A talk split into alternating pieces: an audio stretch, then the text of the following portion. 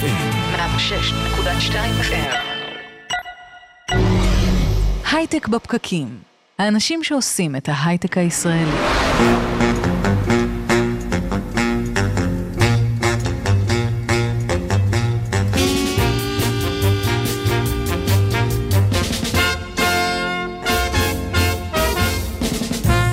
בוקר טוב, יום חמישי, 16 במאי 2019, הייטק בפקקים.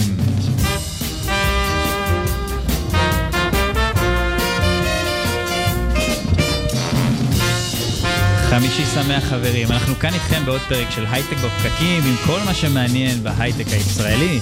היום אנחנו הולכים לדבר על ביטוח סייבר, איך מודדים זיהום אוויר, על חללי עבודה לנשים בלבד ועל הדרך מעוררת ההשראה של סטארט-אפ מבטיח למיליוני משתמשים ברחבי העולם. אני אדר חי ואיתי באולפן נמצא חבר הכנסת יזהר שי, אורי טולדנו, נתן לייבזון, בוקר טוב חברים. בוקר אור. אהלן. אהלן, בוקר טוב. בוקר צח. טוב, אנחנו משדרים לכם בוקר צח, מה ברדיו, אמרת? בשנת אה, תרפ"ח. אנחנו משדרים לכם ברדיו הבינתחומי, בפייסבוק live כלכליסט, ואיצטדיון הסטארט-אפ. חפשו אותנו גם ב SoundCloud, Spotify, iTunes ובאפליקציות הפודקאסטים האחרות. פשוט תקלידו הייטק בפקקים, אנחנו מבטיחים להיות שם.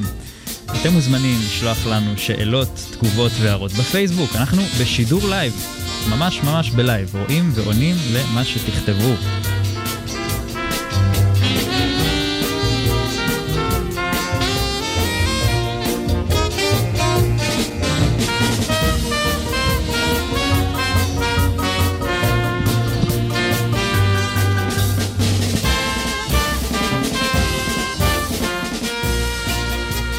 בואו נתחיל. אני מניח שאתם שמעתם כבר על אה, ביטוח חיים, ביטוח דירה, ביטוח רכב, ביטוח בריאות, ביטוח בריאות.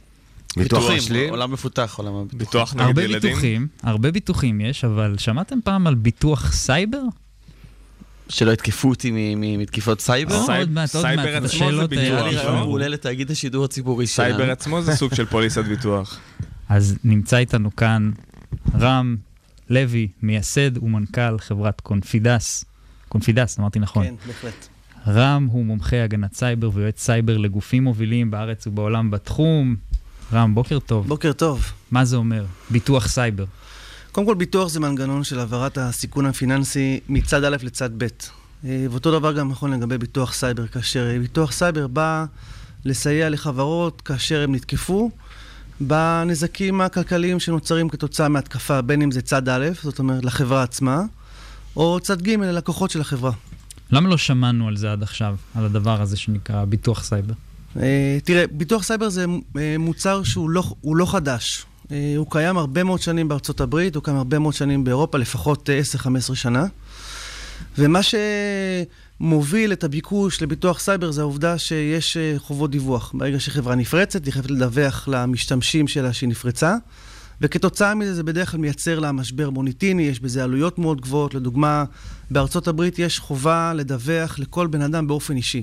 עכשיו, אה, עסק קטן שיש לו נגיד מיליון משתמשים, צריך לדווח באופן אישי למיליון משתמשים, בין אם בצורה אלקטרונית או במכתב. עלות של מכתב, נגיד ההודעה היא חמישה דולר, ואתה צריך להוסיף לזה עוד מענה מרכז שירות טלפוני, רק המכפלה הזאת מביאה אותך להוצאה של בערך אה, חמישה עשרה מיליון דולר, מעצם זה שהיית צריך להודיע וכולם עכשיו מתקשרים לדעת מה קרה. וחברות אה, הבינו שהן צריכות לבטח את הדבר הזה, כי זה עולה להם המון המון כסף. השאלה אם הן צריכות להשקיע בביטוח או בהגנה טובה יותר, כי בטח אה, לא לכולם יש כסף לעשות גם וגם. אני שואל, אני לא יודע. אה, קודם כל, ביטוח זה מוצר לא יקר, אבל אה, חברות הביטוח לא יבטחו אה, חברות שלא יעשו גם וגם. זאת אומרת, אה, שהם לא יעשו הגנה, ואז הביטוח בעצם הוא החלק המשלים לניהול הסיכונים. אתה חייב קודם כל להתחיל עם זה שיש לך הגנת סייבר, אם אתה רוצה שיהיה לך גם ביטוח. אתה לא יכול כן. בלי. אבל איך זה משתלם? ביטוח זה הרי עסק, אה, זאת אומרת, אתה, אתה יכול לקבל נזק מאוד גדול ממתקפת סייבר, איך זה משתלם ל- לבטח בכלל כן, כופר, דבר רק שכופר כזה? שפתאום יכול תוקפים להיות אותך והם מבקשים שארגון מיליונים. גדול שעכשיו אה, יש לו מתקפת סייבר יכול אה, לחטוף אה, חבל על הזמן, לא? תראה, ב- בפוליסות נקבע, נקבע, נקבע limit, הגובה של הפרמיה. עד כמה, סליחה, של הפוליסה. עד כמה אה, חברת הביטוח מוכנה לכסות את ההוצאות שלך, היא לא תהיה מוכנה לכסות אותך בכל מחיר. ואתה קונה גובה כיסוי, גובה כיסוי בעצם מחיר הפרמיה. אז איך מודדים את זה? איך מודדים מחיר פרמיה של ארגון? זה לא כמו, אתם יודעים, בביטוח חיים יש אה, בריאות, יש זה, אני מתאמן, אני זה, אז איך, איך, מק- מה המקביל של זה הם תקפו אותך לעסק? בעבר. אין לזה מקביל בביטוח סייבר, וזאת אחת הבעיות. שבעולם הביטוחים הרגיל אנחנו נשענים על נתוני תביעות של עשרות, לפעמים מאות שנים. ס- קודם כל עולם הסייבר ועולם תקיפות הסייבר הוא יחסית חדש, כי הוא קיים רק מאז שיש אינטרנט, שזה קצת פחות מ-30 שנה. אה, אין לנו הרבה מאוד נתונים, ומה שהכי הרבה אין לנו, אין לנו את היחס בין כמות הניסיונות לכמות ההצלחות בפועל. יותר מזה, עד לא מזמן, מכיוון שלא היו חובות דיווח, בהרבה מאוד מקרים גם לא ידענו, עד היום דרך אגב, אתם, על רוב ההתקפות אתם לא יודעים. יכולה נגיד להיות התקפה היום על חברה בישראל, אם היא לא מחויבת מאיזשהו חוק, היא לא חייבת לדווח לבורסה, היא לא חייבת לדווח בגלל uh, חוקי הגנת הפרטיות, אתם לעולם לא תדעו שהם נתקפו, אלא אם כן הם החליטו שהם רוצים להודיע בגלל כל מיני חוקים. הדבר הזה מייצר מצב שבו לחברות הביטוח אין, אין נתונים טובים, ואז הם לא יכולים לחשב בצורה אה, סטטיסטית את גובה הפרמיה. וגובה הפרמיה היום נקבעת לפי, פחות או יותר, לפי כל מיני מחקרים שחברות הביטוח עשו, כך שמצד אחד המחיר לא יהיה גבוה מדי, מצד שני הם לא ייצרו מוצר שהוא הפסדי. אבל אה, איך הם אה, מחשבים אה, אה, אה, פרמיה? זאת אומרת, זה, זה משהו שהוא... אה, אה, ארגון שיש לו היקף נזק פוטנציאלי מאוד מאוד גדול. אני, אני עדיין לא מצליח להבין איך, איך הדבר הזה בעצם אה, נכנס לחישוב. אז התהליך הוא כזה, חברת הביטוח אה, עושה תהליך שנקרא חיתום. בתהליך הזה היא שולחת לך טופס, ואומרת לך, אוקיי, תגיד לנו מה אתה עושה בתחום הגנת הסייבר. האם יש לך firewall, והאם יש לך הגנה על תחנות הקצה, והאם יש לך ממשל ניהול סיכונים, והאם יש לך אה, מדיניות לתגובה ו, ותוכניות גיבוי. היא מסתכלת על זה, ואז היא שואלת עצמה שלוש שאלות. האם הסיכון הוא טוב? האם הסיכון הוא לא טוב? האם הסיכון הוא בינוני? אם הסיכון הוא טוב, כמובן שחברות ביטוח אוהבות לקחת סיכון טוב, כי אז הסיכוי שהסיכון יתממש הוא קטן. אם הסיכון הוא לא טוב, היא לא לוקחת את הסיכון. ואם הסיכון הוא בינוני, אז היא אומרת, אוקיי, מעולה, כדי שאנחנו אה, ניקח, ניקח את הסיכון עלינו, אלו הדברים שאנחנו מצפים שאתם תעשו. אנחנו רוצים שתתקינו אנטיווירוסים בכל התחנות, שתהיה לכם תוכנית גיבוי טובה, ושתשימו אה, סיסמאות כפולות על כל המשאבים שהם נחשבים המשאבים הקריטיים. היא מצפה שאתה תעמוד בזה, היא מצפה שאתה תדווח לה אם יש בעיה, ואז היא, היא במהלך השנה... היא, היא בעצם מוודא שאתה עמדת בכל הדרישות של, ה, אה, של הביטוח, ולפי זה נקבע מחיר הפרמיה. אז תגיד, רם, אה, נניח בעולם הביטוחים, התחלנו קודם בדוגמאות שהדר נתן, אז נניח ביטוחי רכב, מקובל, אה, כולנו יודעים נניח שנהג צעיר, הביטוח יהיה יקר יותר, כי הוא נהג צעיר. רכב אה, יוקרתי יקר יותר מרכב פחות יוקרתי. מה המקבילות בעולם הסייבר? אני מנחש נניח שלבטח בנק עולה יותר מאשר לבטח, לא יודע בעצם, משהו אחר שהוא פחות אטרקטיבי לפריצות. ת, תן לנו דוגמאות של, אני אתן לך של דו- אני אתן לך. דוגמה- למה חברת הביטוח לא לא אוהבות לבטח. הן לא אוהבות אוקיי. לבטח סיכון שהם לא מבינים. דוגמה לסיכון שהם לא מבינים, חברות הקריפטו. חברות ביטוח לא אוהבות לבטח חברות קריפטו. הרבה למה? לא מבינים אותו. מוצדק. כי הם לא מבינים אותו, אגב, רוב האנשים לא מבינים אותו. נכון. יש המון המון התקפות, קשה נורא למצות את הדין עם התוקפים, ולכן חברות הביטוח אומרות, אתם יודעים מה, תעזבו אותי, אנחנו בחברות, אתה מתעסק בקריפטו, אנחנו לא נבטח אותך. לעומת זאת, לאן חברות הביטוח כן אוהבות ללכת? למקומות שבהם יש הסדרה, בדרך כלל רגולטורית, שכבר גרמה לחברות לעשות פעולות. לדוגמה, המערכת הבנקאית. המערכת הבנקאית היא מערכת שיודעת לנהל סיכונים. יש הוראות, אה, הוראות לניהול סיכוני סייבר, לדוגמה בישראל, עוד מלפני עשר שנים, ורק ב-2015 בנק ישראל הוציא אבל את כל ההוראה. הזמן תוקפים אותם, זה נשמע לי שיגעון לבטח בנק, זה הרי היעד, אחד היעדים הכי פופולריים, לא? בנקים זה, זה התענוג של, אה, של האקרים. נכון, כל הזמן תוקפים אותם, אבל לא כל הזמן מצליחים. אוקיי. כמות ההצלחות בישראל היא קטנה מאוד, היא גם קטנה מאוד בעולם ביחס, בהשוואה לכמה שהבנק, כסף הבנקים מרוויחים. אין הרבה התקפות מוצלחות על המערכת הבנקאית. כשיש, הן מאוד גדולות.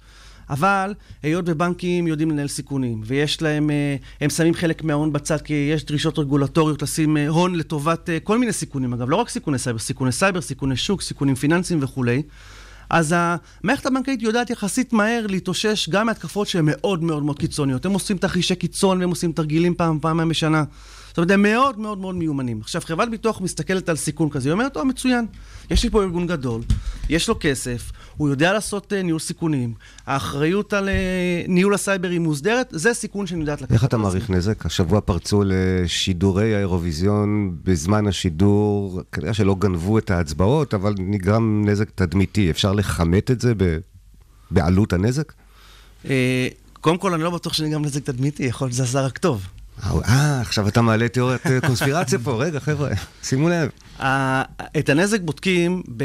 בדיוק הבעיה. אז אתה לא יודע, אתה לא יודע להגיד כאילו כמה כמה באמת נז- הנזק הוא זה, משמעותי. זה נכון, קשה לנו היום להראות קורלציה בין, אה, בין התקפות לבין נזקים. מה אתה כן יכול לבוא ולהגיד? קודם כל, אתה יודע שיש הוצאות ישירות. לדוגמה, היית צריך עכשיו אה, צוות התערבות, אנשים טכניים שיבואו לתקן את הבעיה, זה עולה איקס כסף. היית צריך להודיע לכולם, זה עולה לך איקס כסף. עכשיו תבעו אותך ויש לך הוצאות משפטיות, זה עולה לך איקס כסף. זאת אומרת, אתה מסתכל על ההוצאות, ואתה יודע לבטח את ההוצאות. עכשיו, יש מרכיבים נוספים, כגון אובדן לקוחות, או שיקום המוניטין. לדוגמה, עכשיו אה, חברת ביטוח, חבר- חברה כלשהי חו- חוותה מתקפה, עכשיו היא צריכה לשקם את המוניטין, לבוא ולהגיד, תראו, עשינו פעולות, ועכשיו אנחנו מוגנים בצורה הרבה יותר טובה. הדבר הזה עולה כסף, אז גם זה חברת הביטוח תכסה.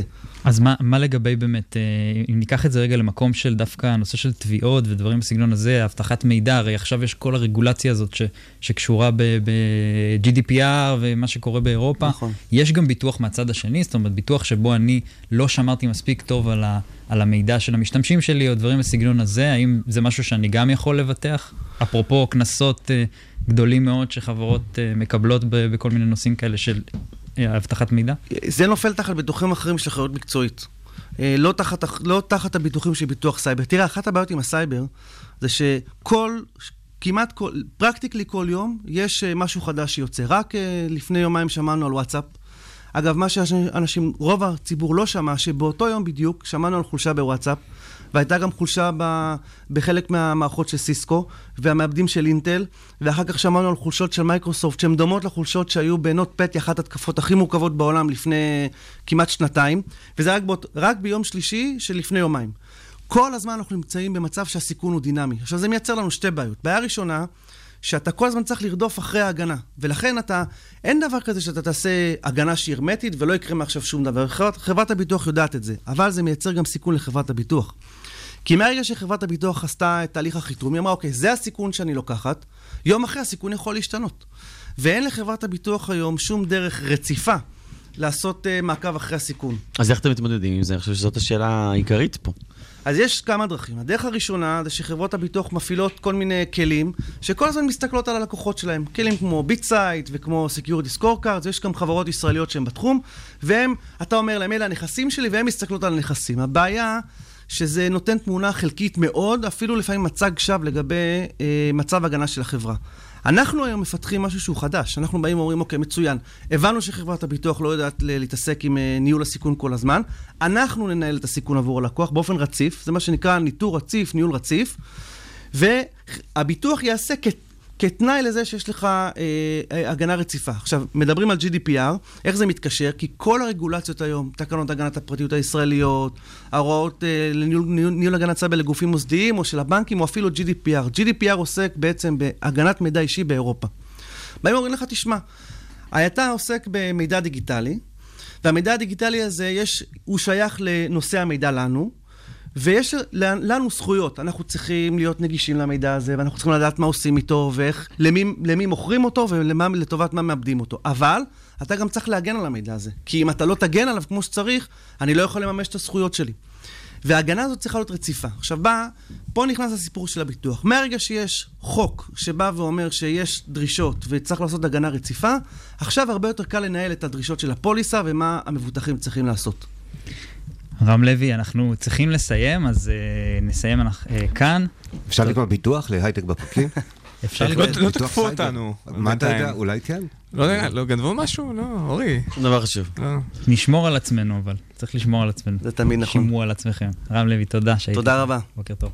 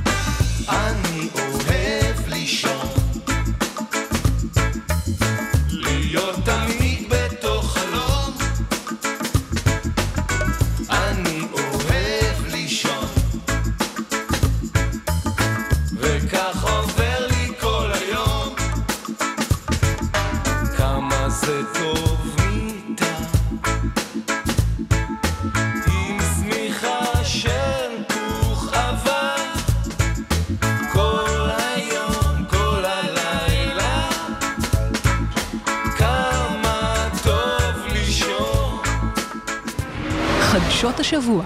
עם קרין רביב, בוקר טוב קרין. בוקר טוב, מה שלום קרן? שלום. מה קרה בשבוע וקצת האחרונים? חדשי לנו, רענני לנו. אוקיי, אז so here we go. נושא שמאוד מעניין אותי לעקוב אחריו, אני מקווה שאולי נוכל לדבר עליו עוד, אה, זה באמת נושא הספייסטק.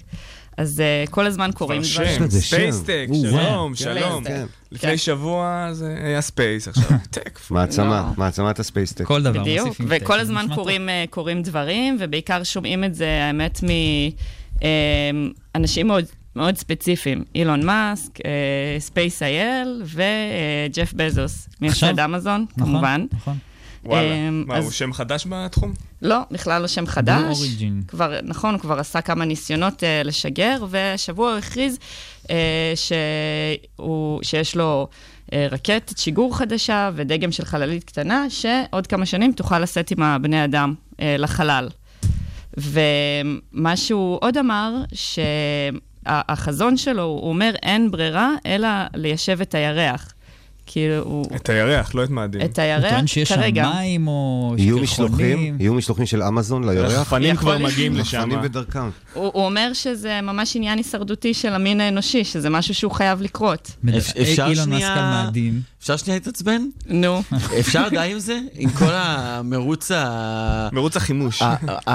למה, אורי? דבר איתנו. האגואיסטי הזה. אורי, דבר איתנו, איפה זה פוגע זה סתם בך? בשביל לטפוח על האגו שלו. אנשים רוצים תמונה שלהם על הירח או על אורי, מאדים, תן איפה- להם. איפה זה פגע בך בדיוק? יש להם את כל הכסף בעולם, מעמד, הכל, הוא ברוך השם אפילו בוגד באשתו עם כל הכיף הזה, ו- וזהו, ועכשיו נגמר, למרות ו- שעכשיו הוא כבר לא וניצב, הוא. רוצה להגיע ואם לחלל. אם אתה מעוניין, אז אתה יכול גם לשלם אה, בין 200 ל-300 אלף דולר ולהיות על החללית הזאת עכשיו, אה, עוד חמש רגוע. שנים. עכשיו אגב. אגב, אם אה, מדברים על מאדים, היה את הפרויקט מאדים הזה, שהזמין. כמה אנשים אה, שזכו בהגרלה לבוא ולגור במאדים, כאילו לשארית חייהם, החל משנת 2025, וזה בוטל, כאילו, כולם פרשו בוטל. כזה זה בוטל בדרך. כי זה לא, לא, לא כי הם פרשו, כי זה לא מוסרי. זה לא תחשוב, מוסרי? תחשוב על העניין, אתה שולח אנשים one way ticket, הם לעולם לא יחזרו לפה, ולמרות שהם משוגעים מספיק כדי לעמוד בתור, והיו אלפי אנשים שביקשו, ורק אני חושב עשרה או חמישה עשר זכו, מה זה הטירוף הזה? מי מוכן לשלוח בן אדם? אה, יש משוגעים. אה. אתם מאמינים שבאמת בני אדם יום אחד יחיו על כוכבים... אה, לחלוטין. ללא ספק, כן.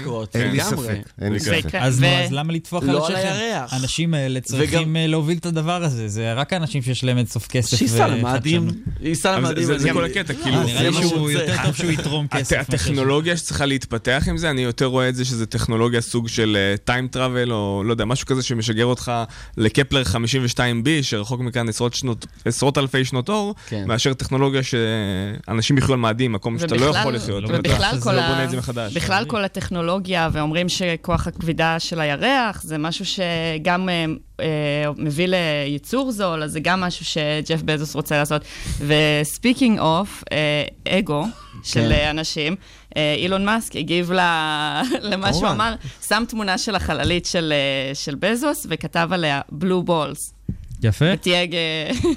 המבין חושב יבין. או- עוד, כן. אה, עוד נתונים אה, שמצביעים על, אה, על תחרות אגו בין ג'ף בזוס. זה כאילו, לא, זה לגמרי משרת את האגו, השאלה אם זה דבר, אתה יודע, יש. לזה ערך לאנושות. אני חושב שדווקא האנשים האלה שיש להם, אתה יודע, הם קצת נרקסיסטים באיזשהו מקום, זאת אומרת, הם... לא, לגמרי, זה מפתח על הדרך. מדע וענפי טכנולוגיה שונים וכל מיני דברים טובים אחרים. תראו את הטכנולוגיה של אילון מאסק להחזיר אה, רקטות ש... שיצאו לשיגור ועכשיו נכון. חוזרות חזרה, אז קורים גם דברים טובים. לא, העסק- אנשים. שחולמים בגדול ולפעמים גם מצליח להם. תחרותיות אה, כן. גברית אה, מטופשת, אה, אנחנו, אגב, היא ב- מניע עיקרי בהתפתחות אנחנו טכנולוגית. פה בעד אילון מאסק או ג'ף בזוס? אני דווקא יותר נוטה לכיוון אילון מאסק, כי בזכותו גם ספייס איי אל, שוב נכון, כי הוא ריח. פחות עשיר אולי. כן, הוא, גם, אה, אילון מאסק מזלזל בפרויקט של ה-3,000 לוויינים, שיספקו אינטרנט למקומות רחוקים שג'ף בזוס רוצה לקדם. לבעלי האייפונים שיושבים פה, אם יש עדיין כאלה, אה, אני לא זוכר שסטיב ג'ובס היה ידוע כאדם צנוע וחביב נכון. על הבריות, אז זה, כנראה שזה בא עם, ה... עם כל שאר. החבילה. ואם אם דיברנו, רק דבר אחרון, אם אנחנו מדברים על ספייסטק, אי אפשר שלא לדבר על בראשית ולהגיד איזשהו עדכון. אז אה, קודם כל אה, מחפשים מנכ"ל חדש לספייס איי אל. קדימה, נתן, אורי, תודה. אה, עוד מעט יוני מגיע, דבר איתו. בבקשה. יפה, וגם פרסמו את התמונה שלה לפני ואחרי הנחיתה. את המצב של הירח, איך הוא נראה אחרי מצב שנחת. הירח? שם- ש- הירח המצב התקבל שלה. שם קצת. איזה מין בורון כזה. מצב הירח אחרי נחיתת... אה, נחיתה. רגע, אז יש שם- איזה נחיתה בצורת מגן דוד או משהו כזה? משהו כזה, בערך. מה עוד היה לנו השבוע? טוב, אז uh, עוד uh, משהו שקרה השבוע, הרשות לניירות ערך, וואו, תקים איזה נחיתה. זו נחיתה. נחיתה למציאות, המציאות החללה. שלנו. אוקיי. הרשות לניירות ערך. כן, לא, לא רק הייטק. אה, היא תקים ועדה מייעצת שתורכב מבכירי ההייטק, כמובן, ואחד היעדים המרכזיים זה לבסס את, ה, את הרשות ולהרחיב את השוק הציבורי בתחום של, ה, של ההייטק. זה קודם כל מעניין אותי לדעת אה, מה, מה זה אומר למעשה, ולמה הבורסה בכלל עכשיו רוצה להיכנס לזה. יזהר, יש לך איזה כמה מילים בנושא?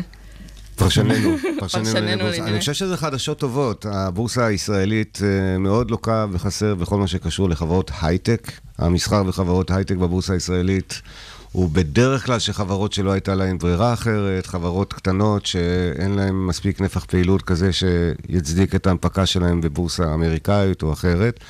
ואז אה, נוצר מצב שבעצם אה, החברות שנסחרות כאן הן קטנות, כמעט אין שכירות, אין שם שוק באמת, ואז כל הדברים הטובים שקורים בעקבות מסחר ציבורי בבורסה, לא תקפים. מקשה. הרגולציה ודברים אחרים, ואז מה שקורה שחברה משקיעה המון כסף, אה, היא כפופה להרבה מאוד רגולציות שלא תקפות לחברות דיברנו פרטיות. על מלאנוקס אה, כדי לא- לפני, אה, ומלאנוקס זו דוגמה טובה לחברה ישראלית גדולה, בריאה, משמעותית, שמשכה את ידיה מהמסחר בבורסה הישראלית. היא ניסתה כמה שנים בדיואליסטינג, במסחר גם פה וגם בארצות הברית, והרימה ידיים. הרגולציה פה אה, הרגה בעיקר את המנכ"ל שנשבר. לו יש אגב חברות ישראליות גדולות, אה, כאילו מהייטק שעדיין בבורסה? נסחרות פה? אה, לא מהייטק, אבל טבע למשל נסחרת פה זה ושם. מדהים שהציבור הישראלי לא פחות. מרוויח מההייטק הישראלי מאשר ציבור יצא אמריקאי. לזה? יצא לציבור הישראלי משהו ממהלך כזה? בטווח ארוך כן, אני לא הזכרתי את השמות של היועצים, נכון? אבל יש שם אה, יועצים... JVP, אה, רשות החדשנות אה, מעורבת בזה. אהרון אהרון. וגם אה, כן. דוקטור אורנה ברי, נכון? כן. אז אנשים סופר רציניים, פיונה דרמון ואורנה ברי ואהרון אהרון, אז אנשים סופר רציניים, מנוסים. אני מניח שהם יעזרו לבורסה לגבש כללים כאלה שיהיו יותר אטרקטיביים לחברות ישראליות להיסחר כאן, ואז לטווח ארוך, את ואני וכולנו, תהיה לנו מוטיבציה להשקיע בחברות ישראליות נפלאות שנסחרות בבורסה, ולכולם יהיה טוב יותר. אנחנו נראה לי נשמור את זה ונתעדכן אה, לראות אם הם באמת עשו משהו הלוואי, אחרי ההכרזה הדרמטית הזאת. שיהיה להם בהצלחה. בדיוק. שבהצלחה להם. קארין, תודה רבה. תודה. עשיתי, עשיתי, עשיתי, עשיתי, עשיתי, עשיתי, עשיתי, עשיתי, עשיתי, עשיתי, עשיתי, עשיתי, עשיתי, עשיתי, עשיתי, עשיתי.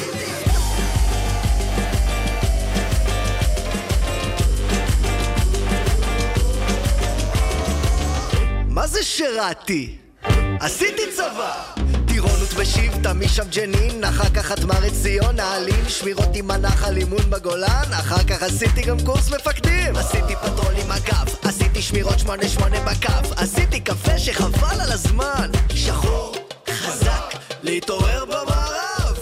עשיתי מעצר בחברון, עשיתי אחת מלחמת לבנון. כשעשיתי קטנה בבאר שבע בבית החייל, אז אמרו, תעשה כבר קצת קבע, חבל, איך המ"פ עשה לי? עשית פה חייל. אבל וואלה, אני לא רציתי.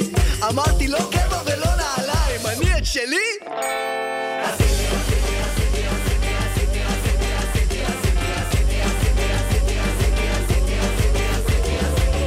מה זה טיילתי? עשיתי את הודו. בצפון עשיתי כמעט את הכל. דרמסלה מנה לי ואין על כסול אבל אז קצת נמאס לי עשיתי פרסה נו ברבה לי עשיתי את הטרק במדבר. שלושה ימים שני לילות אופנועים. אחר כך עשיתי קשמיר ונגמר. נשאר רק לעשות את הדרום. עשיתי עצירה ברג'סטן. בדרך קניות הכי זולות. עשיתי משם לגואה בבומביי עוד חודש לפעלו למרום קצת אמרי מיציתי. אני את שלי נראה שחללי עבודה משותפים הם אה, לא טרנד חולף. בעולם החדש, חללי עבודה משותפים רק הולכים והופכים פופולריים יותר ויותר. כנראה שזה נוגע בהרבה דברים שקשורים לעולם החדש, לאופן שבו אנחנו עובדים. ונמצאת איתנו כאן גלית בן שמחון, מייסדת ומנכ"לית פנטרה, חלל עבודה משותף ואישי ומועדון לנשים מקצועניות. גלית, בוקר טוב. בוקר אור, בוקר אור. ספרי לנו קצת על פנטרה. טוב, אז קודם כל, אני לא מגדירה את עצמנו כחלל עבודה, אני אומרת, חלל עבודה זה בונוס. פנטרה זה אקסלרטור, זה קמפוס לניהול מעשי, זה networking נשי ו social club לנשים בעסקים. המטרה היא שלנו היא להזניק עסקים שבבעלות או שותפות של נשים. גברים, אגב, שיש להם שותפה אישה או מנהלות בחירות, מוזמנים גם להירשם. ולמה דיסקליימר. למה נשים? נשים, אני גיליתי מ- מניסיון העסקי הרחב ל- שלי. למה- למה למה נשים לנשים? ברור, נו, זו שאלה, בלבד, ברור, זו שאלה. נכון, טובה, ובשביל זה הגעתי גם, להסביר את זה. בשביל זה כן, יש לנו בעצם. כן, בעצם לעסקים אה, אה, קטנים, בינוניים, בטח למיזמים וסטארט-אפים, יש שתי בעיות עיקריות היום. אחת, אה, באמת קשרים עסקיים. והשנייה זה מיומנויות. אבל כשאנחנו הולכים אה, ונכנסים יותר לעומק, אנחנו רואים שלנשים הבעיה עוד יותר, עוד יותר חמורה. זאת אומרת, הצורך של נשים היום בקשרים עסקיים, בנטוורקים וגם במודלים להשראה, שאין לנו בכלל, כי העולם הוא גברי. מועדון אחד גדול של גברים, ש-90% מהם הם מנכ"לים והם בעלי ההון והשליטה. אה, אין להם גם מודלים להשראה, להתחכך, לשאול שאלות. אתם זוכרים שנשים יש להם צרכים שונים? אז זהו. תכף אנחנו נדבר על הצרכים, כן. רגע, והשני מיומנויות. יש גם מיומנויות שנשים חזקות בהן, אבל יש כאלה שהן מאוד, חלק שהן מאוד חז... אה, חלשות, שבעצם אנחנו מנסות לגשר על הפער. בעיקר בלקיחת סיכונים, השקעות וכאלה. בגלל זה אנחנו רואים מספר כל כך מועט של, של יזמיות, אה, ומספר כל כך מועט של נשים שנשארות בעמדות בחירות, כי הן באופן טבעי, בגלל הערכים, ההתנהלות, דרכי ההתקשרות בין, בין, בין נשים ל, ל, לארגונים, בעצם מדירים, מוציאים אותם החוצה. על זה ש, שנשים פחות uh, מעורבות uh, ספציפית בהייטק, אין על זה ויכוח בכלל. Uh, כמה נתונים מהאתר שלכם, 14% מהבעלות של עסקים זה נשים, רק 7% מכלל היזמים, 15% מהמנכ"לים, אין על זה ויכוח. השאלה, עם, מה עם הצרכים השונים של נשים? למה דווקא בעזרת מועדון נשי, אקסלרטור, איך אפשר לקדם ככה okay. יזמות נשית? קודם כל, הצרכים של נשים זה בקשרים עסקיים, אנחנו מסכימים? כן. אוקיי. למה קשרים עסקיים? כי אנחנו מיעוט בעולם העסקים. מודלים להשראה, אנחנו מסכימים? עכשיו, למה אנחנו צריכים מודלים להשראה? מה עושים מודלים להשראה היום? אתם סטודנטים? מודלים להשראה זה נשים? זה או נשים שהן בעמדות מפתח. שגם- אוקיי. לא. נשים שהן עמדות מפתח, שהן מתלבטות באותן שאלות שלנשים יש. הרי לנשים יש צרכים שונים, אתם מבינים זה? אנחנו גם אימהות, גם קרייריסטיות, אוקיי? מודל ההתקשרות, המודל הגברי היום של התקשרות, שסופר שעות, לא תוצאות, אוקיי? שמעודד להישאר שעות נוספות בעבודה, אוקיי? הערכים הארגוניים, על פיהם אנחנו נמדדים, הם שונים לגמרי מנשים. נשים מתנהלות אחרת, מתקשרות אחרת. אנחנו רואים את זה במחקרים שגברים מגישים אה, פרויקטים, אז הם מגישים אותם כשהם מוכנים ב-60 אחוז. אישה מגישה, מחקרים של הרווארד, אישה מגישה פרויקט שהיא, שהיא מוכנה ב-100 אחוז. אז בוא נגיד, שאני לא רוצה להגיד שגברים יותר מחפפים, אבל לגברים יש יותר אומץ, יותר לוקחים סיכונים, מסתערים עוד לפני. נשים לא. נשים... יש להם אה, יותר, אה, אה, בוא נגיד, הס- הסיכונים שהן לוקחות הם מאוד מחושבים, הן פחות מעיזות, פחות לוקחות סיכונים, ולכן אנחנו רואים את הבעיה. עכשיו, מאיפה מתחילה הבעיה? מילדות. אז יש לנו כמה דברים לעשות בפנטרה. פעם אחת תודעה מגדרית, כדי לשבור פר, פרדיגמות שיש לנשים בעסקים. מה, למה תודעה מגדרית? שמגדלים ילד ו- וילדה, מגדלים אותם שונה. אנחנו יודעים את זה. מהרגע הראשון שאנחנו הולכים לגינה עם הילד שלנו, או עם הילדה שלנו, אה, נשים מחנכים את הילד. לרוץ, כשהוא רץ ומטפס על העץ, מה אומרים לילד? לך, טפס, טפס. אם בכלל הולך מכות, אומר, תכניס לו מכות חזרה. תראה לו מה. מה עושים לבחור, מה עושים לאישה? בואי, בואי, בואי, בואי, מחזירים אותה חזרה הביתה. אל תטפסי, תיזהרי, לאט לאט מותק, תהיי יפה, תהיי חמודה, אל תתנהגי לא יפה. זה מחלחל לכל עולם הערכים שלנו. אישה שמעיזה, שמטפסת, שנלחמת על שלה, איך היא נתפסת? אגרסיבית, נכון? וגבר, תותח. מה אנחנו הולכות ללמד אותם, את הנשים? בדיוק את אותם פרדיגמות, את מה שנקרא תודעה אז מגדרית. איך מלמדים את זה? נורא פשוט, קודם כל מדברים על זה. אוקיי. תודעה מגר- מגדרית, יש היום קורסים שלמים באוניברסיטה, מרצות נפלאות שהולכות להיות אצלנו, שמסבירות את הדברים האלה, את הפרדיגמות, אוקיי?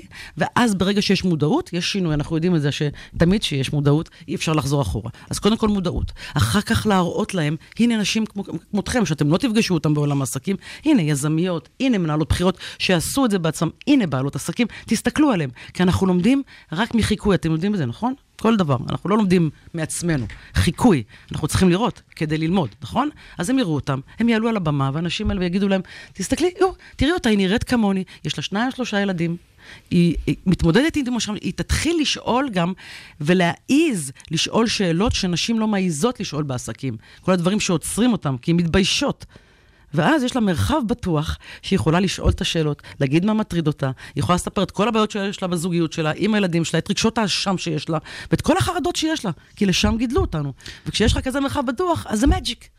אחד מהדברים שמדברים עליהם הרבה בהפרשי שכר, זה חוסר היכולת, או, או זה שנשים פחות, טוב בלתמח, פחות טובות בלתמחר את עצמן, ולהיות, אה, ולהיאבק על זה. נכון. זה משהו שעולה בהרבה מחקרים שאני מכיר. לגמרי, אתה יודע, זה פשוט לא להאמין. אני רואה נשים מקצועניות, הן מתמחרות עצמן בחצי, לא תגיד ב-10-20 אחוז, בחצי. הן לא יודעות לבקש כסף לעצמם. זו דוגמה אה, אה, אה, פשוטה וקטנה, אבל גם, אמרתי לך, גם באים לגבר... אז מה עושים עם זה? אז, אני, אז מלמדים אותם בדיוק, איך זה, זה לתמחר. בדיוק המטרה של המתחם הזה. זאת אומרת, גם אני בתור יזמת, אני פתאום שמה לב שכאילו כל המנטורים שלי, ויש לי מנטורים מדהימים, שמלווים אותי בכל מיני תהליכים שונים, גברים. אין לך יותר מדי מקום, או נורא קשה למצוא נשים חזקות בתעשייה, שהן כמה שלבים קדימה ברמת האקספיריאנס, שממש אפשר לבוא ולהתייעץ איתם. אז קודם כל, המנטורים שיש לי, כאילו, ואנשים שאני מתייעץ איתם מדהימים, אבל נורא ברור שחסר להם לפעמים את ההבנה של... של העובדה שאני שונה מהם בהרבה דברים. שאת בת, והם שאני- בנים. שזה, לא, זה כן, סבבה. כן, אנחנו ואני נשים. אוהבת את זה לפעמים, כי אני כן. מקבלת לפעמים באמת תובנות של כאילו, שכנראה לא הייתי בהכרח מקבלת מאישה אחרת, אבל כן יש בזה משהו מאוד חשוב. מצד שני, חסר את ההבנה, זאת אומרת, נורא ברור לי שלפעמים הם מפספסים, כי בסוף הם לא מבינים עם מי הם מדברים, הם לא מבינים מאיפה אני מגיעה, וזה משהו שבא לידי ביטוי המון בכן שיחות עם נשים, ולכן זה נורא חשוב. זאת אומרת, רק אישה לאישה תוכל להגיד לה, די. כאילו, אני, את לא עושה את זה לא כי את לא באמת לא רוצה ואלף אחד התירוצים שאת מביאה, אלא כי את פשוט מפחדת. שימי את זה בצד ולכי ותעשי את זה, וצריך הרבה נשים פשוט שיבואו ויגידו את זה אחת לשנייה, כי אנחנו מבינות מאיפה כל אחת מגיעה, כדי לאט לאט להקפיץ את כל אני המערכת. רוצה להביע תהייה, בדיוק בגלל שאני מזדהה מאוד עם המטרה, ואני חושב שהיא חשובה. אני מעלה חשש, אולי אתן סוגרות אותן עכשיו בחממה כזאת, ותהיה שם תחושה נחמדה וטובה ומוגנת, ואז הן יוצאות לעולם האכזרי של, אמרת, 90 אחוז גברים, ושכר לא הוגן. אז זה בדיוק מה שאנחנו לא עושות. אז אני אוקיי. אסביר לך למה. קודם כל קראתי לזה פנתרה, אוקיי? זה כבר? אתה כבר... אה, פנתרה יש לה איכויות שלכרישים יופי. אין. למה? כן, מה כן. האיכויות של פנתרה? איזה כרישים? יודע- יודעת ללכת על האדמה, כריש לא יודע לשחות. העולם הוא עולם של פנתרות. אנחנו מזמינות גברים, כל הפגישות העסקיות, לפעמים זה הזוי, אני רואה נשים שאחת יושבת בישיבה אה, עסקית עם חמישה גברים, החלל מלא גברים. הד- הדיאלוג, החדרי ישיבות, ה- ה- ה- הם- הם חיות עם גברים, הן עובדות עם גברים, ולכן גברים נכנסים לחלל. אז כמה אחת אנחנו לא עושות. דבר נוסף, ברור לך שכל מה שאנחנו עושות כרגע, זה ברור, אנחנו לא מדירות גברים, אומרות להם, "אה, זה העולם שלכם, אנחנו לא נכנסות. אנחנו מזמינות גברים לחלל, אנחנו מנהלות דיאלוגים עם גברים בחלל. לגמרי חיות ב- בעולם העסקים. המטרה היא פשוט להתכנס כדי להבין, ואז לצאת החוצה. אני רוצה שיגיע היום, שאז לא, אני לא אצטרך כזה אה, מתחם הודעה. כשאנחנו נגיע ל-50% בעלות על ההון בעולם, אנשים, אז אני יכולה לנוח. כרגע המרחק ארוך, ואני, ואנחנו רואים שכשאין לנו כסף, ונשים חיות בחרדה קיומית שאתם לא מדמיינים. חרדה קיומית, לנשים אין כסף, בטח לעצמאיות וכאלה שכל יום... אה, אה, זה אה, שינוי מאוד עמוק שצריך לעשות. נכון, אבל צריך להתחיל אותו, נכון? תודעתי. אוקיי, אני אתן לך עוד דוגמה, אבל תראה, גם בעולם שלכם, זה עוסק. אתם יודעים מה קורה כשיזמית באה לגייס כסף אה, מגברים, מה קורה? יזם כשהוא בא לגייס כסף, מה קורה? השאלות ששואלים את היזמים... ואני מכיר אני את זה, כן. לא משנה, יזמית, יזמת כרגע, זה לא. השאלות ששואלים יזמית הן שאלות שקשורות בביטחון, בחרדה. איך תעשי, איך תסתדרי, כל מיני כאלה, שאלות של ממש, הארגון, התפעול, הדברים, ה- מה- השאלות ששואלים את היזם הן שאלות של חזון, של ייעוד, של אה, אה, אופק. אה, זה כאילו גם, ב, ב, אתם, אתם, אתם לא מדמיינים כמה זה מוטבע בנו, גם הגברים וגם הנשים. גם נשים חוטאות בזה, בגלל שהמודע... בדיוק, זה, אבל זה בדיוק הרבה know-how שצריך להעביר כן. בנשים, כי נשים מלכתחילה ניגשות לדבר הזה ומדברות על דברים נורא פרקטיים ולא על חזון. זאת אומרת, יש פה נכון. ממש משהו שמזין את עצמו, ויש הרבה לי- מה לעשות לגמרי. בדבר הזה. גלית בן שמחון, מייסדת ומנכ"לית פנתרה, שיהיה בהצלחה. תודה רבה גם הייתי. במתחם חשובה. שלה השבוע, והוא מהמם והוא יפהפה. חזק, והוא לא... כן. אה, הוא הוא ממש משדר את מה שאנחנו אה, מדברים פה, אז אז כל הכבוד. כן, תודה שהזמנתם, כיף. נפלא, תודה שהייתי. בהצלחה. ביי. תודה רבה, יום טוב.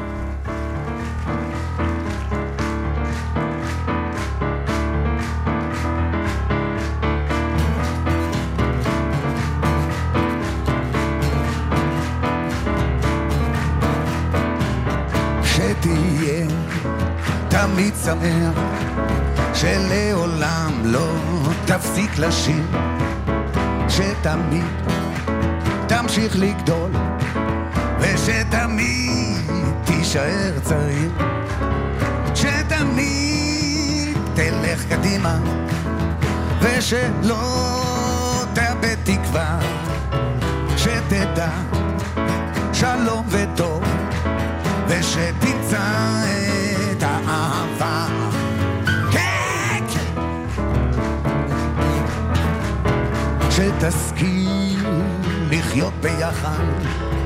בוקר טוב למאזינים שלנו, לעדי עופרת, ארי מנור, בני מנשרובה, אלעד כהן. בוקר טוב חברים, תודה שאתם איתנו. מחכים לשמוע תגובות שלכם. מצבים קשים, שתמיד תישאר צנוע, ושתמיד תהיה בריא, ושתצליח, שחייך לא יהיו... סטארט-אפ בפקקים. ידעתם שאפשר למדוד זיהום אוויר? כן. כלומר... כן, יש תחנה כזאת, אני שואל אותך. אה, אני לא הכרתי את לא, זה. אומרים לפעמים בתחזית, אה, המדד איכות האוויר... ירושלים. תמיד טוב שם, תמיד סבבה, אוויר הרים. צלול כיין. כן. עכשיו אתה יודע הכי טוב. אני לא ידעתי שאפשר למדוד ברמה הזאת של אני לא בריזומטר. חשבתי שמודדים, אני חשבתי שמישהו פותח את החלון, מסתכל החוצה. אתה יודע, כן, אתה רואה משהו בתחזית, אבל כשאתה רואה את זה ברמה של איפה הדברים נמצאים, זה בעיניי אה, די מטורף. נמצאת איתנו כאן גבריאלה אדלר מבריזומטר, שתסביר לנו. קצת. שהיא המדענית הראשית שלהם. מדענית ראשית בבריזומטר, דוקטור. אה, אז בוקר טוב. בוקר טוב. ספרי לנו קצת מה בריזומטר עושה. אז קודם כל, תן לי לנפץ את המיתוס של האוויר הרים- הרים צלול כיין. נתחיל עם זה. לא- לא לא- לא לנשום בירושלים? לא, גוש עציון אה, יצאה בדוח, אה, היה דוח אה, עולמי של אוניברסיטאות ברחבי העולם, של נאסא ונועה, שמצא שגוש עציון אחד המקומות הכי מזוהמים בעולם, יחד עם מקום במקסיקו סיטי. וסין. מה? מבחינת אוזון, כן. אז... אה, מבחינת אוזון. מבחינת אוזון, זה אחד המזהמים החשובים. רגע, בוא נספר למי שלא יודע מה זה בריזומטר. אז uh, אני אספר קצת איך החברה הוקמה. Uh, ב-2014, uh, אחד המייסדים, uh, רן, אשתו הייתה באותו זמן בהיריון, והיא אסתמטית, והוא חיפש לקנות בית. ורן הוא מהנדס סביבה מהטכניון, והוא חיפש מידע על, על זיהום אוויר. יש מידע מתחנות uh, של המשרד להגנת הסביבה, המידע הזה הוא לא נגיש, הוא לא ברור, הוא נמצא במרחק מאוד מאוד רחוק מהמקום שבו הוא רצה לקנות את הבית. ולמעשה המידע הזה לא קיים uh, בשביל מה שהוא צריך. אז uh, גם עם, עם הקשרים שהוא, שיש לו במקום הזה, הוא חיפש ולא מצא, והוא החליט לה- להקים את החברה, שבעצם uh, מה שאנחנו עושים זה מנגישים מידע uh, לציבור על זיהום אוויר וגם על אלרגנים, כמו uh, אבקנים, בזמן אמת, ברזולוציה מאוד גבוהה. מאיפה מגיע המידע שלכם? אז אנחנו משלבים המון המון שכבות של מידע, גם מבחינת התחנות ניטור, יש לנו מידע בכל העולם, בעצם מעל 90 מדינות. אז uh, אנחנו משלבים את uh, תחנות המידע, uh, תחנות ניטור אוויר הממשלתיות, יחד עם מידע מלוויינים, יחד עם מידע ממודלים, יחד עם מידע על תחבורה, שאנחנו בעצם עושים Machine Learning כדי לקשר אותו לזיהום אוויר. זיהום אוויר זה משהו שאנחנו מתעסקים בו והוא חשוב, אבל זאת אומרת, מי באמת באמת אכפת לו, סליחה על הציניות? זאת אומרת, מי הבן אדם שבסוף באמת היום מסתכל על זיהום אוויר, מודד את הדברים האלה ברמה הפרטית או, או חברות? זאת אומרת, למי זה נוגע היום? אז אני, אני אגיד מי, את מי זה מעניין ברמת האנשים ואת מי זה אמור לעניין, בוא נגיד ככה. אז uh, זה מעניין, כרגע זה מעניין אנשים עם רגישויות, ברור שמי שיש לו אסתמה או uh, אתלטים, הרבה פעמים מאוד מעניין אותם uh, לדעת מתי לרוץ, נשים בהיריון ואוכלוסיות רגישות. את מי זה אמור לעניין? זה אמור לעניין את כולנו. כי להרבה מאיתנו יש ילדים, וילדים, אה, גם בגלל הגובה וגם בגלל הריאות העוד לא מפותחות שלהם, הם חשופים פי שלוש לזיהום מתחבורה. זה משהו שלדוגמה, ראש עיריית אה, לונדון שם עליו עכשיו דגש, זה הדבר הכי חשוב כרגע בעיר, לטפל בעניין הזה של זיהום אוויר, בדגש על בתי ספר, בדגש על ילדים. אה, זה, יש לזה גם אפקטים ארוכי טווח. זאת אומרת, לא רק מה שאנחנו מרגישים עכשיו, אלא מה שיהיה. אם זה סרטן, אם זה בעיות אה, לב, בעיות אה, דימנציה, אה, בעיות פוריות, גם אצל גברים וגם אצל נשים. יש אז- מדדים אובייקטיביים? אני יודע שכשאני שומע תחזית, אומרים היום יהיו 32 מעלות וגובה הגלים 60 סנטימטר, אז כולנו יודעים על מה מדובר. כן. בנושא הזה של איכות האוויר, או איכות המדדים השונים, יש דברים מוסכמים על כל העולם, כשאומרים מספר, כולם מבינים מהו וכן הלאה? זו שאלה מאוד טובה. אה, יש... תודה. יש... אני פורש, זהו. יש, אה, יש כמובן מספרים של, ה, של המזהמים עצמם. זאת אומרת, אה, כמה אוזון יש לי ב-PPB וכמה חלקיקים יש לי במייקרוגרם פר מיטר קיוב. Uh, השאלה היא איך זה מתרגם לציבור. זה חלק ממה שאנחנו מנסים לעשות, בעצם להנגיש את המידע הזה, כי זה לא אומר לכם כלום, 500 PPP, נכון? ממש שום דבר. ותודה שאמרת את זה. אז, אז הדרך שבה הממשלות uh, בכל העולם מנגישות את המידע הזה, זה דרך uh, Air Quality Index. מה זה אומר? הם לוקחים uh, מפה עד לפה, מסף מסוים עד סף מסוים, זה uh, Air Quality שהוא good. מסף אחר עד סף אחר, moderate, uh, פור וכן הלאה. אז, uh, אז לכל מדינה בעצם יש את האינדקס הזה שלה. Uh, וכאן השאלה שלך נכנסת, זה, זה, לא, זה לא אותו דבר. האינדקס של uh, סין הוא לא האינדקס של שווייץ. ואנחנו מספקים בנוסף לאינדקס הלוקאלי, גם אינדקס שלנו, כדי שאפשר יהיה להשוות בעצם בין, בין סין לבין... טוב, אז בעולם אידיאלי זה באמת מעניין או אמור לעניין את כולם, אבל מי היום באמת יודע גם לשלם כסף על הדבר הזה? כן, אז יש לנו, אה, אה, אנחנו בעצם אה, מנגישים את. חשוב לציין, המשימה, המישן שלנו הוא בעצם לשפר את, את הבריאות של מיליוני אנשים ברחבי העולם. ולכן אנחנו גם מנגישים את המידע הזה חינם לכולם. יש, אתם יכולים להוריד את האפליקציה, זה חינם לכולם. אבל איך אתם עושים כסף? כן, אז, אז, אז אנחנו צריכים להתקיים, ו, ולכן אנחנו מוכרים את המידע בצורת API ל, לחברות. אז uh, יש לנו חברות מכל מיני ורטיקלים, uh, לדוגמה מקוסמטיקה, uh, לדוגמה מתחום של אוטומוטיב, uh, לדוגמה מתחום של uh, מטהרי אוויר, חברות שקשורות לאסתמה, uh, חברות uh, uh, אתלט, של אתלטים, כל מיני אפליקציות של אתלטים, דברים כאלה. זה מצית את הדמיון קצת, אתה יכול לדמיין לך באפליקציה, שבעצם אה, האפליקציה יכולה להגיד לך באיזה מסלול לרוץ כדי להימנע ממקומות מזוהמים ודברים בסגנון הזה. כן, אבל אני כל הזמן תוהה האם יש אנשים שממש בודקים את זה, כאילו... יש מודעות מאוד גדולה ב- בהרבה מקומות בעולם, אנשים שהולכים עם מסכות ודברים כאלה, זאת אומרת, זה... אבל במקומות הידועים זה ידוע, נכון? כאילו, האם יש אנשים, זאת אומרת, בארץ יש הרבה אנשים שנכנסים לאפליקציה ברמה היומיומית כדי לבדוק את זה? מה המספרים פחות או יותר? אז באמת בארץ אה, המודעות, כמו שאמרתם, אה, גם מי, מי בודק את זה? אז אה, זה שונה, אם את גרה בארצות הברית, אז uh, משתמשים בזה ברמה כמעט יומיומית. בתי ספר לא יוצאים החוצה לעשות ספורט בגלל שהזיהום אוויר גבוה. כן. בארץ, איפה, איפה זה ואיפה אנחנו? אבל uh, זה עולה לכותרות uh, עכשיו, ל"ג בעומר, אז אנשים, אני מניחה, יסתכלו על זיהום אוויר. Uh, זה עלה לכותרות בעניין של חיפה פעם אחת אולי. Uh, באמת המודעות היא מאוד מאוד נמוכה, זה לא אומר שאין פה זיהום. יש פה זיהום מאוד מאוד גבוה, כמו שאמרתי. Uh, אנחנו פשוט לא... אנחנו לא שם. אז, אז באמת, כאילו, המטרה היא לחנך את הציבור, ו, ובמקומות שבהם יש מודעות, אז בהקשר של השאלה שלך, של מי, את מי זה מעניין, זה מעניין גם את מקבלי ההחלטות. כי הציבור בעצם דוחף אותם לטפל בבעיה. איפה אתם נמצאים בביזנס? אני, סוגרים אותנו פה, אני רואה מכל הכיוונים, אבל איפה, מה הסטטוס של החברה, מתי קמתם, מתי אתם יוצאים להנפקה בבורסה בתל אביב, דיברנו על זה קודם, ו... אז, לא, אה, אתם יכולים לצאת גם בניו יורק, זה בסדר. אז uh, החברה הוקמה ב-2014, זו חברת סטארט-אפ. Um, גייסנו 12.5 uh, מיליון דולר. Um, כרגע בסביבות ה-40 עובדים, uh, יש משרד גם בארצות הברית, uh, שני משרדים בארץ, uh, ואנחנו גדלים כל הזמן. יש הכנסות, אתם מוכרים את המידע הזה? כן, ל... כן, כן. דוגמאות שנתתי זה דוגמאות מלקוחות קיימים. מדהים. טוב, זה כל כך לא מובן מאליו, וזה מדהים שיש מיזמים שמתעסקים בדברים האלה, ובעיקר בהמון חינוך סביב הדבר הזה. ושמרוויחים ומשגשגים ממנו וכולי, זה גם מאוד נכון. חשוב. אני לגמרי. חושב שהתחלתם בתחרות, אני ראיתי אתכם פעם בתחרות כלשהי, אולי שם קמתם או משהו נכון, כזה? נכון, נכון. וואו. אה, היזמים אה, בעצם השתתפו בתחרות של הטכניון.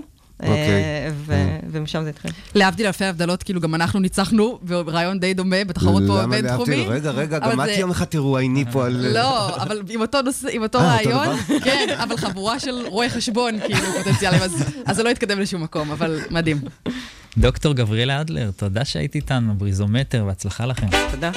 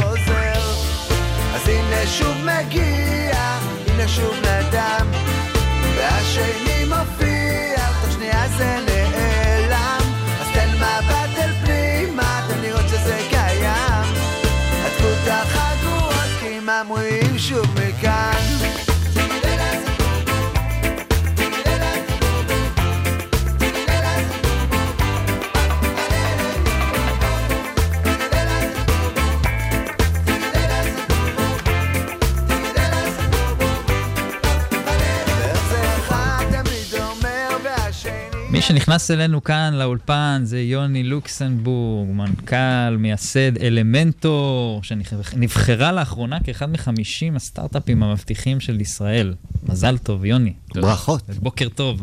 תודה, בוקר טוב. ספר למאזינים שלנו קצת מה אלמנטור עושה למי שככה לא מכיר. מי שלא מכיר זה לא בשבילו כנראה.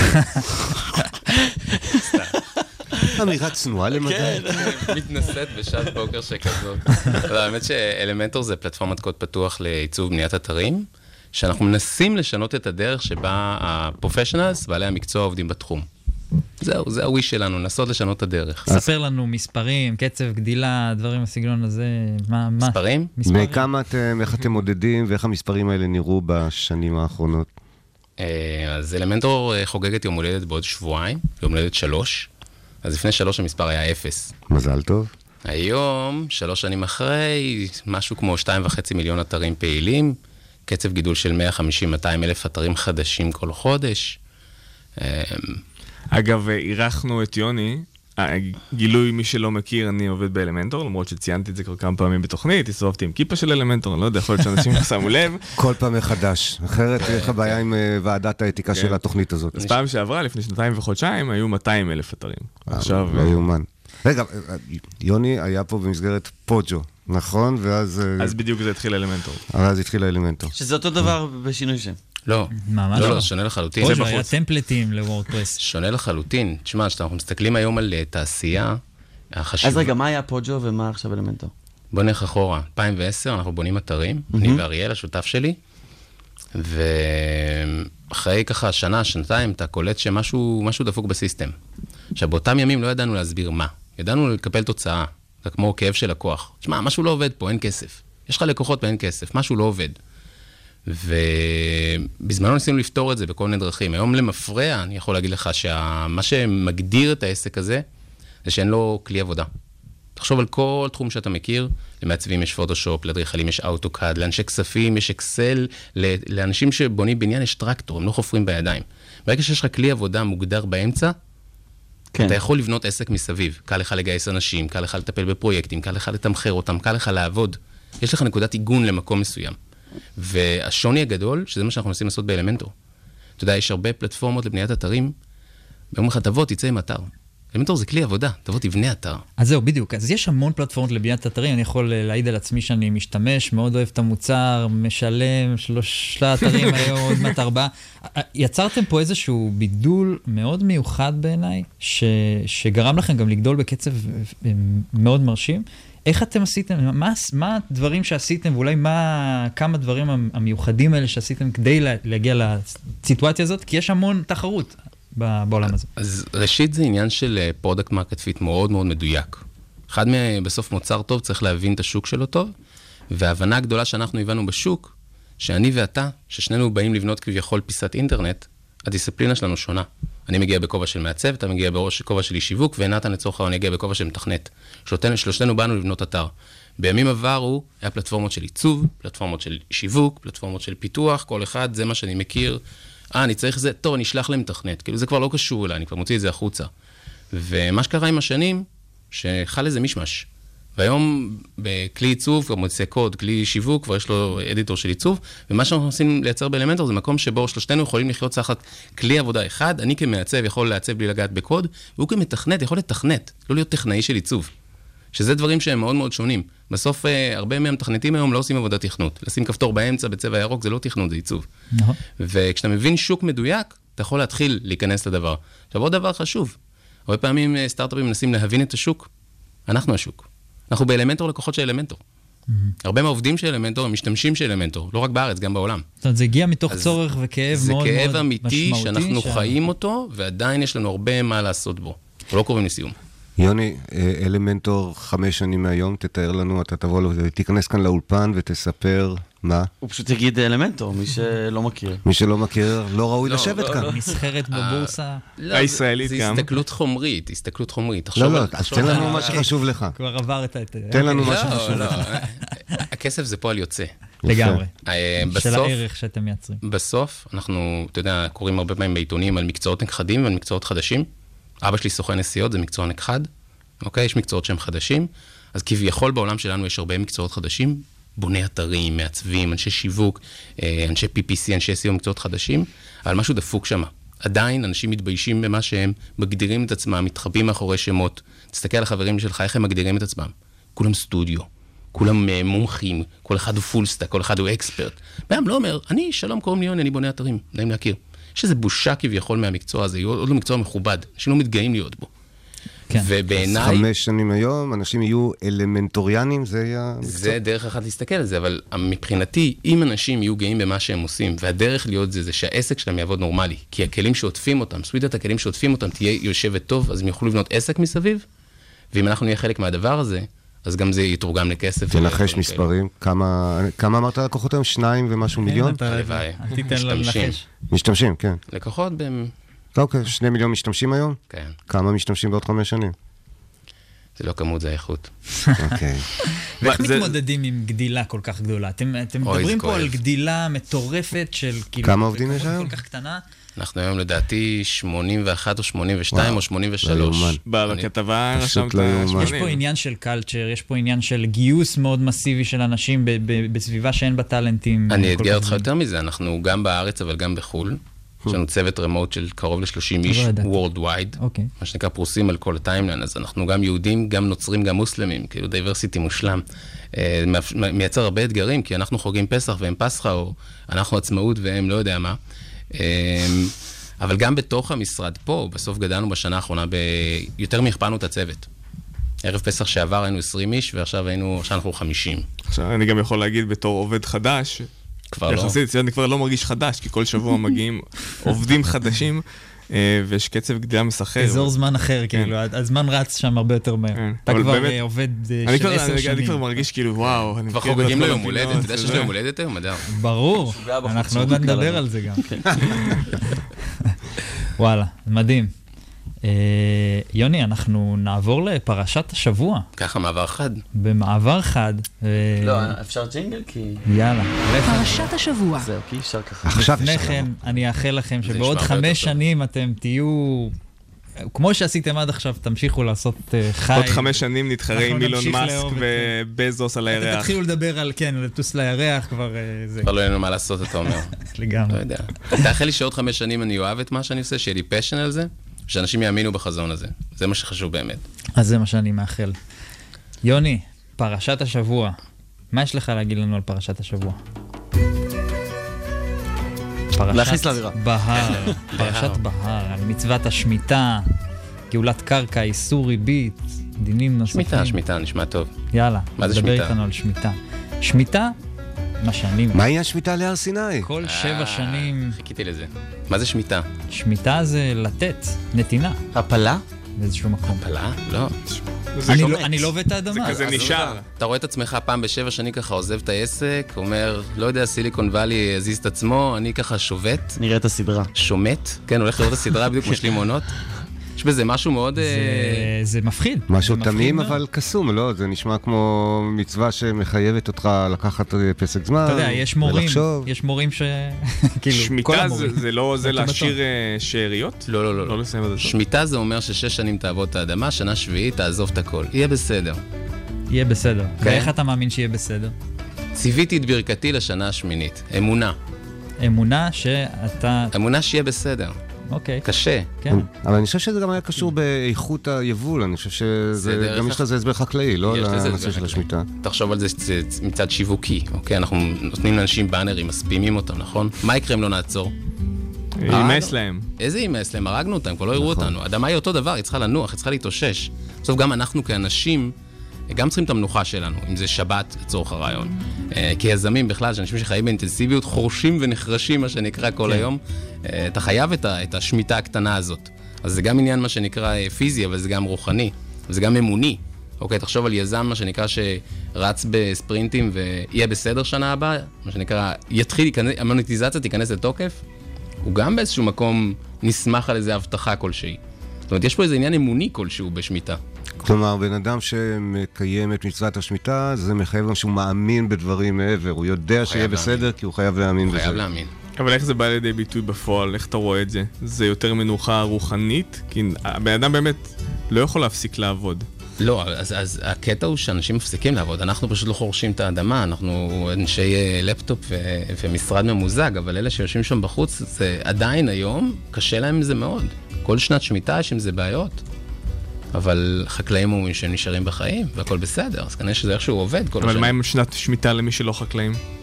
שבת. שבת. זה- זהו? זה בדיוק, רציתי... אבל אני רוצה שנה, לא יום. שנה.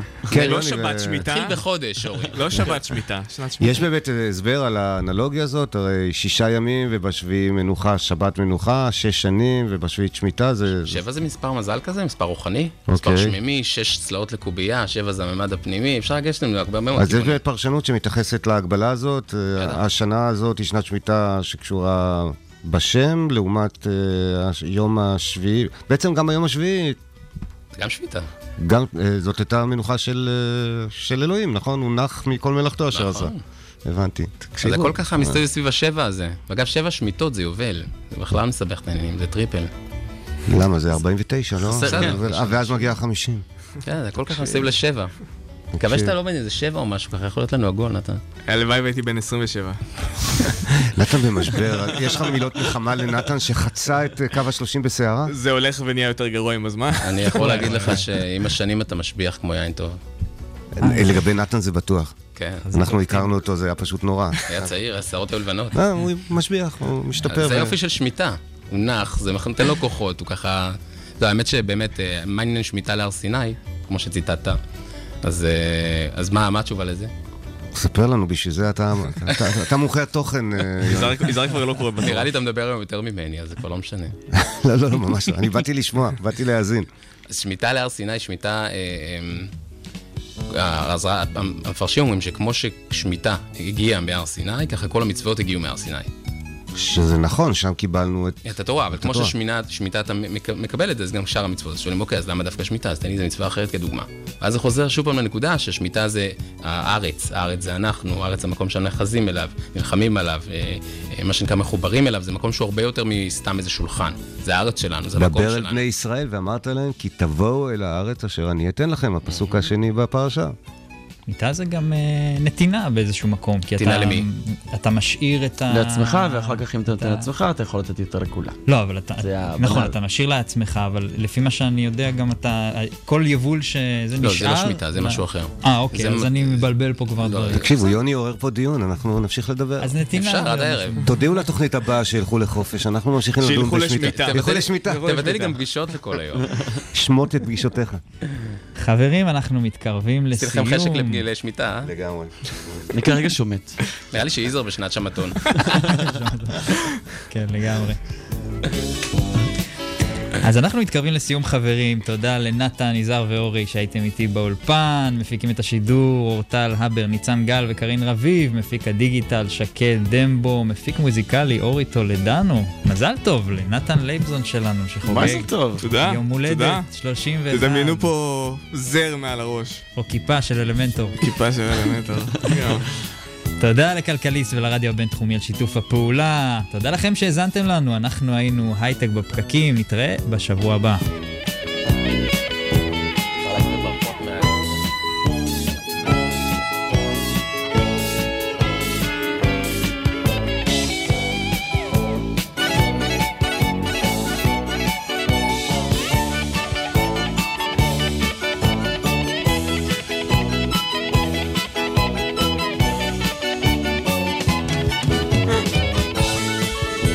פה הודעות מהקבוצה של, אה, של אלמנטור. יאללה, תקריא לנו. המון מזל טוב, מזל טוב נתן, מזל טוב נייט, happy birthday נייט, נתן יא, אמ, שיהיה לך יום הולדת אמ, מלא ב... אמ, מיד אחריו שנה של אמ, מלא במזל טוב, מזל טוב כוכב, משהו ברוסית שאני לא מבין, עוד משהו ברוסית שאני לא מבין, מזל טוב נתן המלך, יום הולדת שכאלו, מזל טוב נתן. מזל טוב נייט, אל תפריע לעצמך בבריכה, מישהו חושב שאתה מתפנק עכשיו. בבריכה? כן, וואו, כן. זה יותר יופתעו כשאני אגיע- היום לעבודה, ולא רק זה, אשאר עד אה, ממש מאוחר. יש עוד משהו ברוסית, סדנ- סדניום רוזנדיה? זניום רזג'ניאם.